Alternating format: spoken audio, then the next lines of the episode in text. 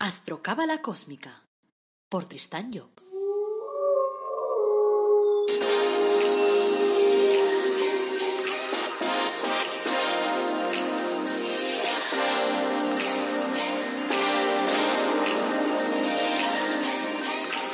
Astrocábala Cósmica, episodio 117. Te brindo una calurosa bienvenida a Astrocábala Cósmica, el programa en el que te hablamos de reflexiones cósmicas, de astrología cabalística y de cábala, y además lo hacemos de una forma fácil, que la puedes entender y sobre todo que la puedas practicar en tu casa, en tu vida, en tu historia, día a día. Este es el episodio 117, es lunes 25 de enero de 2021. Esta es la sección de reflexiones cósmicas y hoy hablaremos de cómo no ser lunáticos. Soy Tristan Job, tu astrólogo, cabalista y escritor cósmico, y llevo más de 30 años trabajando estos temas. Antes de arrancar, como siempre, pues quiero recordar que en la web tristanyo.com tienes dentro de mi comunidad privada el nivel de directo donde tú eres protagonista, porque formulas preguntas que yo contesto cada semana. También tienes el nivel de coaching en el que trabajamos tu carta astral y en el que te ayudaré a redefinir tu camino, a conocer tu objetivo de vida, a arreglar todo lo que no funcione. También vas a encontrar allí pues productos de crecimiento personal únicos, como el árbol de la vida personalizados o Los Ángeles Personalizados, además de unos cursos maravillosos y de todos mis libros. Así que échale un ojo y a ver qué te parece. Bueno, para empezar, te voy a contar un pequeño cuento. Dice, un grupo de alumnos estaba alrededor de su maestro formulándole preguntas. Preguntas, digo yo, preguntas. Y uno de ellos le lanzó, Maestro, ¿qué consiguió como resultado de su iluminación? El hombre guardó silencio unos segundos y respondió, Pues lo que yo he conseguido es que cuando como, como. Cuando miro, miro. Cuando escucho, escucho. Cuando contesto, contesto. Cuando medito, medito. Y estas fueron las capacidades que la iluminación me dio. Los discípulos replicaron extrañados. Pero todo el mundo hace eso. Y el maestro se rió carcajadas. ¿Todo el mundo hace eso? entonces todo el mundo debe estar iluminado. Eh, aquí es bueno el cuento. Existe algo que llamamos la conciencia láser. ¿Qué quiere decir la conciencia láser? Es focalizar tu atención en un punto determinado. Y como decía el maestro, cuando escuchas, escuchas. No estás mirando el móvil, no estás despistado, no estás poniendo en tu cabeza la respuesta antes de que el otro te haya emitido la pregunta. O sea, cuando escuchas, escuchas. Cuando planchas, planchas. Cuando haces la comida, haces la comida. Eso es la conciencia láser. Es focalizar tu atención en un punto determinado. ¿Qué se consigue con la conciencia láser? Avanzar mucho más deprisa. Tardas mucho menos en hacer las cosas, porque las cosas van a otra velocidad cuando eres capaz de concentrarte en aquello que haces. Por eso es tan importante la conciencia láser, tan importante saber hacer una cosa centrado en esa cosa. Estamos en un mundo que todo sucede al revés. Y entonces ves la gente caminando por la calle y en lugar de caminar, por ejemplo, con el cuchito, el cochecito del niño, hablando con su hijo, diciéndole cosas, riéndose, están con el, con el móvil en la mano. Con una mano conducen el carro y con el otro el móvil. O sea, todo el mundo conduce, está por la calle, por el coche, por todas partes. Van con el móvil porque no hay que dejar el móvil un segundo. ¡Ay, Dios mío! Si me mandan un mensaje y no me he enterado, ¿qué va a pasar? El mundo se va a paralizar. No focalizamos nuestra atención Estamos haciendo la comida y pensamos en el trabajo que vamos a hacer mañana. Estamos mandando un mensaje y pensamos en lo que, en lo que haremos después. No focalizamos.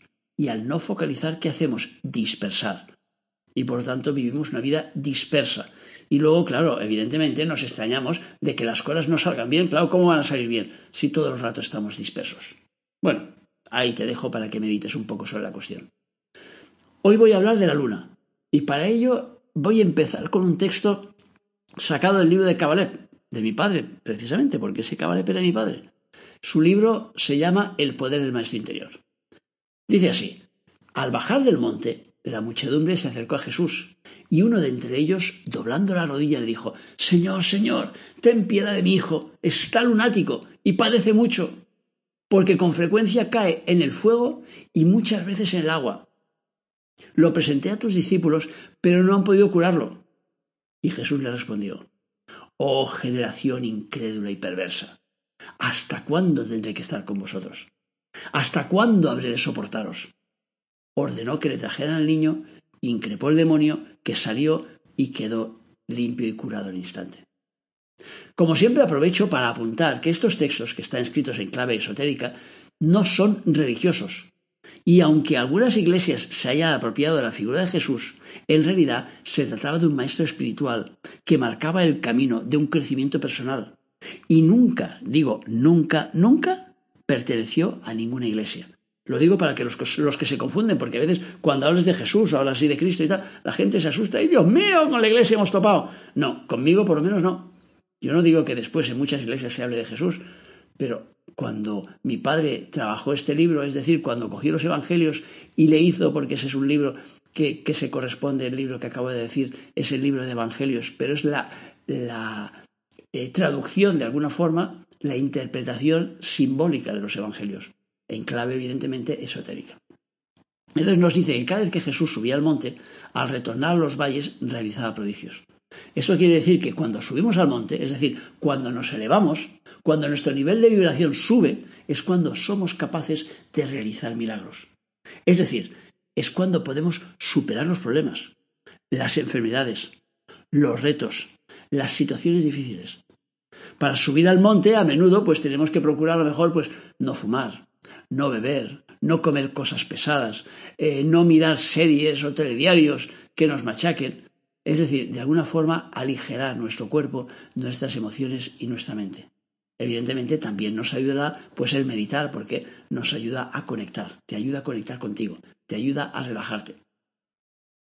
Esta vez el hijo que tiene, eh, el hijo que, tiene que, que, curar Jesús es un lunático, nos dicen. Los estudiantes de Cábala y astrología cabalística ya saben que la luna es la representante del el número 9 llamado Yesod. Y es la encargada de traducir en acontecimientos materiales, pues, eh, a que, o sea, eh, lo, que, lo, que sucede por dentro en nuestra vida. Es decir, de traducirlo en anécdotas. Las pulsiones que proceden de los demás planetas, la Luna, pues los hace bajar a Tierra. Del mismo modo que el televisor convierte en imágenes las pulsiones eléctricas que recibe el centro emisor. Y así como aparecen en nuestros televisores a una determinada hora las informaciones, después una película y luego un debate, también nuestra luna interna unas veces transmite un programa y otras veces otro programa muy distinto. Esto es lo que pretende manifestar el hombre que dobla su rodilla ante Cristo al decir que su hijo cae unas veces en el fuego y otras veces en el agua.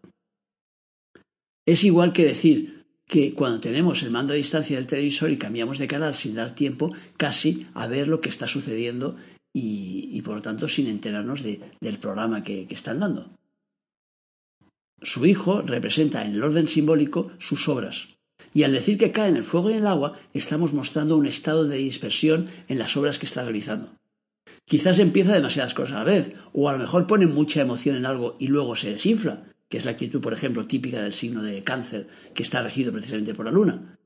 Cuando en nuestro interior no puede manifestarse la voluntad unificadora del ego superior, es decir, de nuestro jefe interno, la que pone de acuerdo todas las tendencias, entonces sucede que cada uno de esos siete centros emisores del árbol que dispone nuestra naturaleza interna emite un programa distinto.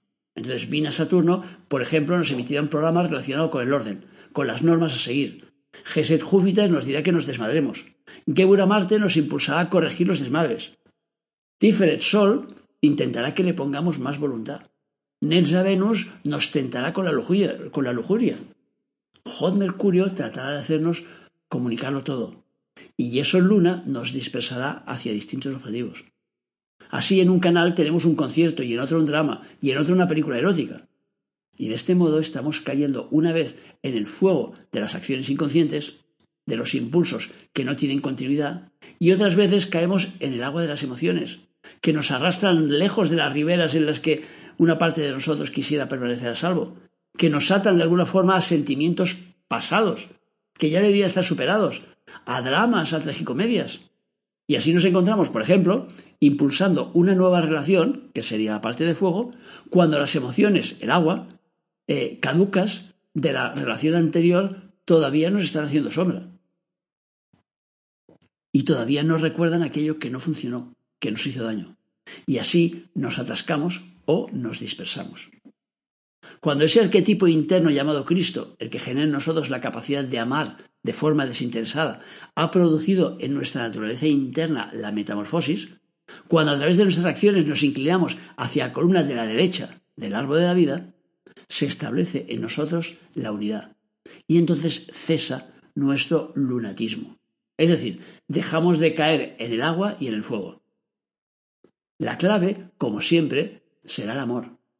Cuando esa parte de nosotros que es capaz de amar de forma desinteresada se activa, entonces tenemos la capacidad de focalizar nuestra atención, de actuar, como decíamos antes, con conciencia láser. Todas las tendencias de los siete centros nombrados del árbol de la vida quedan armonizadas por la personalidad crística que al penetrar en la conciencia la ilumina, le da fuerza y vigor y adquiere así un poder resolutivo, de manera que las diversas situaciones en las que nos movamos, a las que nos enfrentemos, no es la solución fuego del impulso, ni es la solución agua de la emoción, ni es la solución aire la del criterio de las ideas o de la solución, ni es la solución tierra la del sentido práctico la que imperará, sino la que es conforme a la voz de la conciencia, la que actúa de acuerdo con la voluntad de nuestro jefe interno. Es normal que a medida que vayamos evolucionando, seamos capaces de dispersarnos menos y de conseguir que la tendencia reina sea la que encandile de alguna forma a las demás. O sea, que para resumir diríamos que si queremos dejar de ser lunáticos, debemos escuchar a nuestra conciencia y tratar de unificar nuestros criterios internos, de manera que la mano izquierda y la mano derecha trabajen armoniosamente en conjunto y no cada una a su bola. Y aunque a veces eso parezca una quimera, no lo es. Podemos conseguirlo con trabajo y con dedicación. Podemos conseguirlo si tomamos conciencia de ello. Incluso, si quieres, puedes realizar, pues no sé, una lista, por ejemplo, de las diferentes tendencias que hay en ti. Y ver después si hay una que consiga unificarlas todas. Porque lo que se trata es eso. Lo que se trata es conjuntar. Lo mismo que haces en la cocina. Cuando estás en la cocina y tienes sal y pimienta y tienes cebolla y tienes pepinillos y tienes un montón de cosas ahí dispersas encima de, de, la mesa, pues una vez las juntas todas acabas formando un caldo, acabas formando un plato. Y ese plato acabará siendo un plato gustoso. Habrás unido todos los elementos y los habrás puesto a trabajar todos en una sola unidad. De eso se trata en nuestra vida. Tienes que unificar criterios de manera que consigas que esa dispersión lunática que te lleva a, lanzarte a 25 cosas a la vez o hacer incluso unas cosas contra las otras, consigas unificarlas, consigas ponerlas todas en un mismo sentido. De esta forma, lo que conseguirás será al mismo tiempo que las cosas te vayan bien, porque lo que hace que las cosas nos vayan mal en la vida es la dispersión continua que tenemos y es como una parte de nosotros quiere, por ejemplo, la prosperidad, pero la otra no quiere hacer el trabajo que se corresponde con esa prosperidad. O una de nosotros pide trabajo y la otra se quiere quedar con los niños y no poder dejar a tus niños pequeños solos porque entonces habrá cosas que te perderás. Entonces, ¿en qué quedamos? ¿Una cosa o la otra? Hay que unificar criterios, si no, dispersamos. Si dispersamos, todo se vuelve más lento y más difícil. Bueno, te da un pequeño repaso al tema de los lunáticos y espero que eso te ayude a focalizarte. Como siempre, gracias por escucharme, por seguirme, por valorarme en las redes sociales y por, por dar tu feedback. Recuerda que en la página de tristanyo.com tienes una membresía con tres niveles. Uno de ellos es gratuito. Otro te brinda la posibilidad de, hacerte, de hacer preguntas que yo te voy a contestar en los directos. Y en el tercer nivel tienes derecho a una consulta, es decir, a hablar conmigo para que podamos solucionar juntos tus problemas. Además tienes siete cursos, uno de ellos, por ejemplo, el de la prosperidad, otro el de la autoestima. Son cursos realmente estupendos, no porque lo diga yo, que también lo digo, pero sí porque lo dicen ya miles de personas que han realizado esos cursos y que entonces atestiguan que sí, que les han ayudado a cambiar, a mejorar, a avanzar. También tienes más de 100 podcasts y además tienes muchos artículos interesantes. O sea que tienes para pasarte un buen rato allí con un poquito de información. Te animo a seguir escuchándome y, como siempre, quiero desearte que tengas un día muy feliz y que te acuerdes de nuestro lema, apasionate, vive, cambia.